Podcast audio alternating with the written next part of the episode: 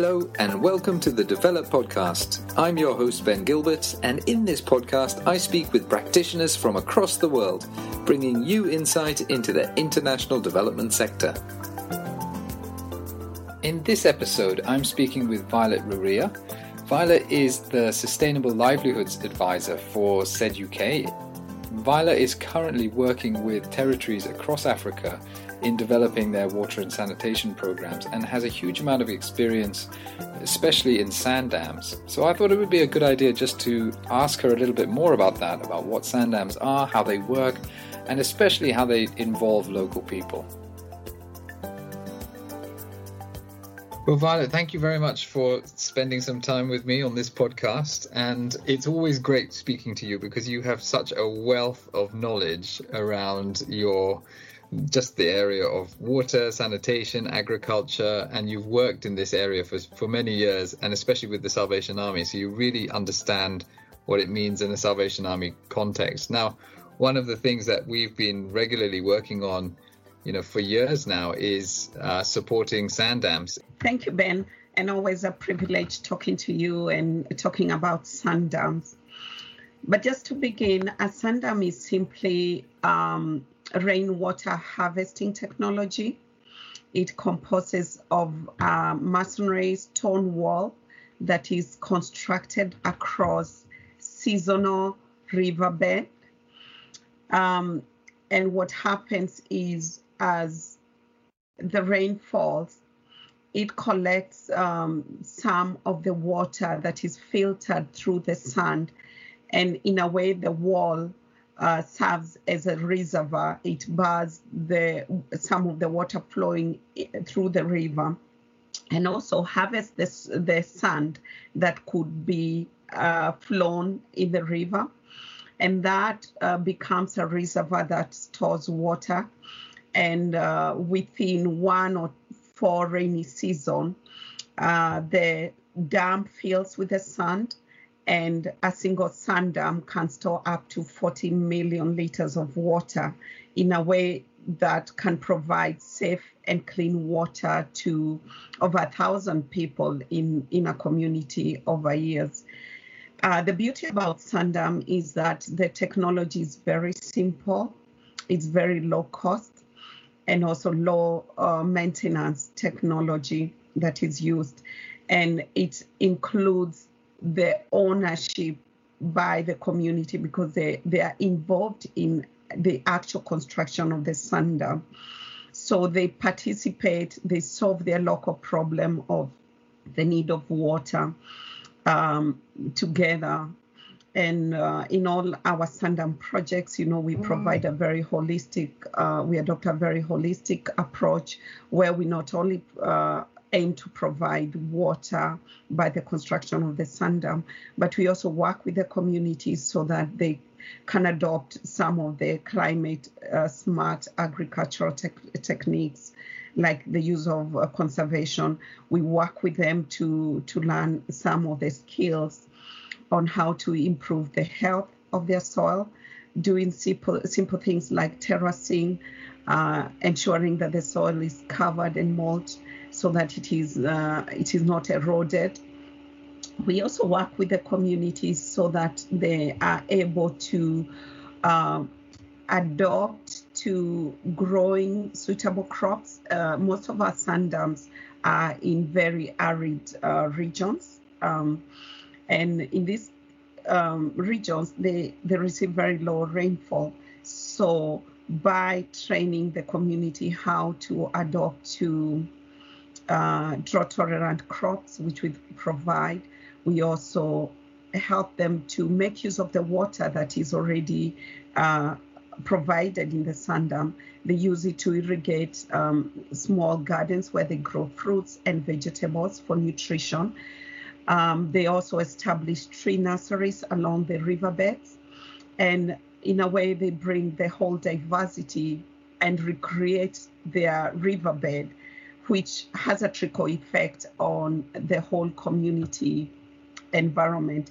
We also work with them to promote um, their their economic uh, capacity. We help them establish village loans and saving group where they can uh, pro- they can save and loan each other, and uh, they can use that money to invest in other pressing issues like it could be education it could be buying uh, seeds to grow in their in their communities.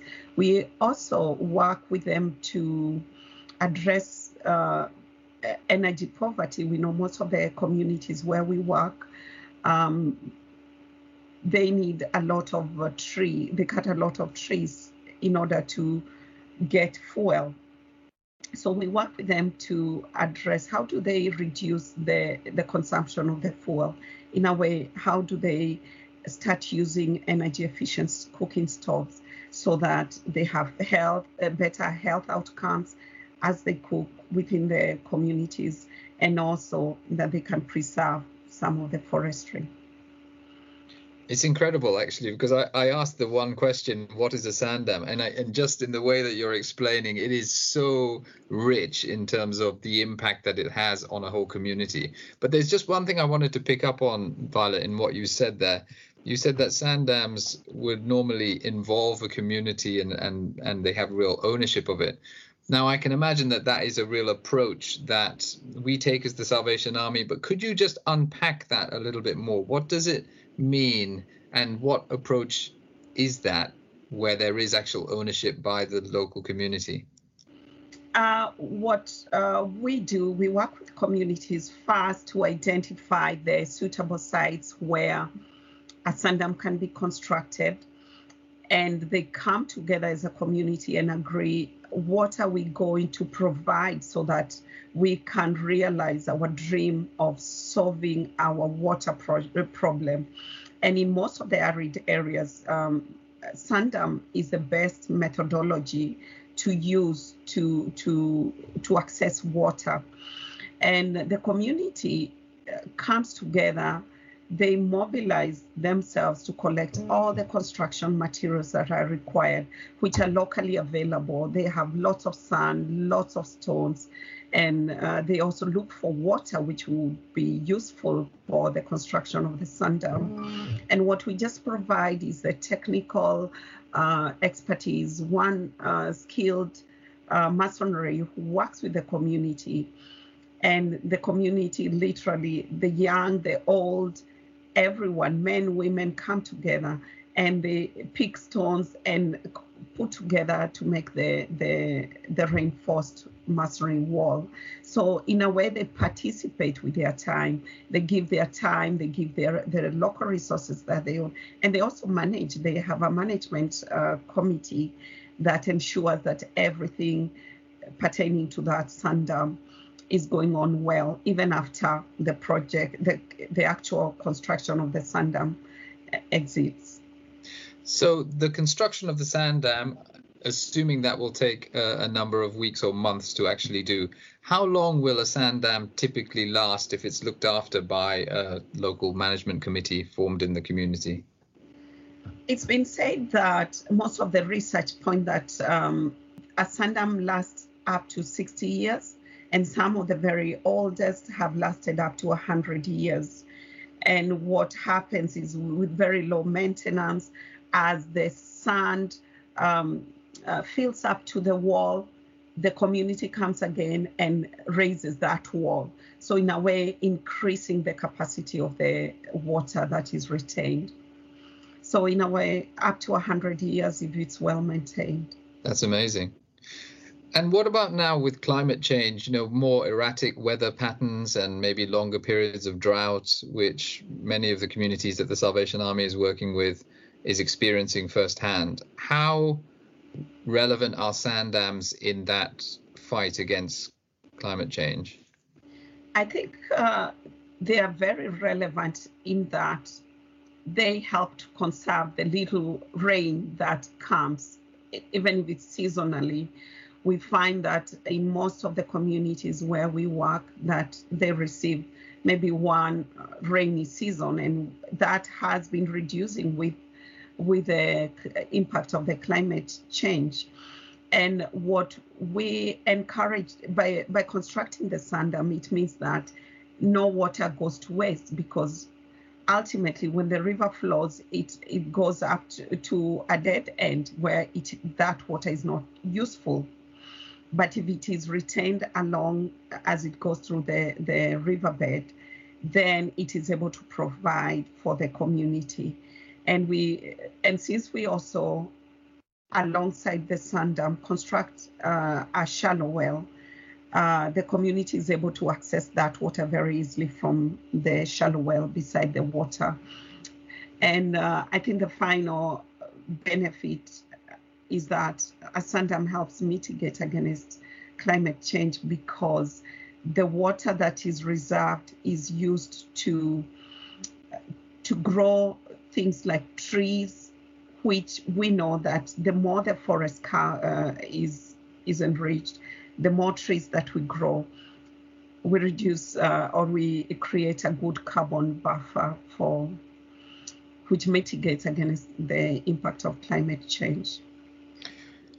And and what about some of the wider impacts? Like I mean, water is so crucial to life, isn't it? And the access of water impacts the lives of women, of girls in particular. Um, the the conflict around water when there's a short shortage. So a sand dam coming into a local community and being used well, what are some of the the sort of indirect wider impacts which might result because of that sand dam? Uh, yes, uh, sand dam has lots of trickle impact in the community. We see that um, by simply constructing um, a sand dam, we the community is assured of uh, an all year round source of water. And it means that women and girls will spend less time trying to access water. If they know that the shallow well has water, we then they reduce the time that they would have otherwise used.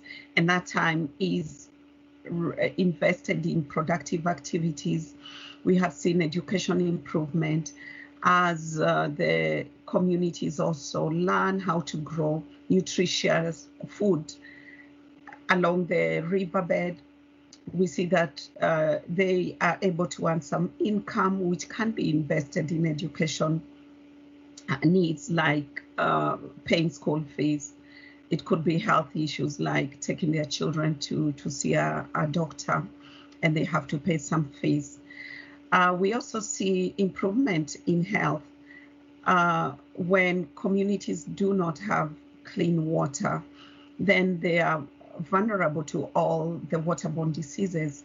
And we see that um, by simply having a, um, a sand dam, the water is filtered through the sand and then it is accessed through a shallow well. And that water has been researched and found to be very clean and safe for consumption. Um, there is an also aspect of uh, women empowerment as women are freed to to invest in other economic uh, activities then they also learn they increase their their income levels and they also lead a, a healthier life. In most communities women have to walk four to six hours a day carrying around 20 kilograms of water either on their head or on their back. And even when they are pregnant, they still have to do some of those chores. And that risks their health, uh, their spinal formation. And also, when they are pregnant, it risks them having miscarriage. So, in a way, it helps empower the women. It looks at some of the issues that they deal with on a daily basis. And also, the Village Saving Loans Association, which we also include as part of our holistic approach on the sand dam project, enables women to learn leadership skills and decision making, conflict resolution, and also about saving financial management. And this all helps the women and empowers them to, to be better participants in their community.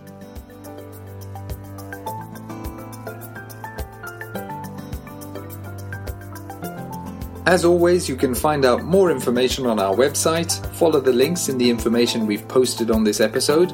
We're on Twitter, Facebook, Instagram, and YouTube. Follow and subscribe for news of upcoming episodes. Thanks for listening.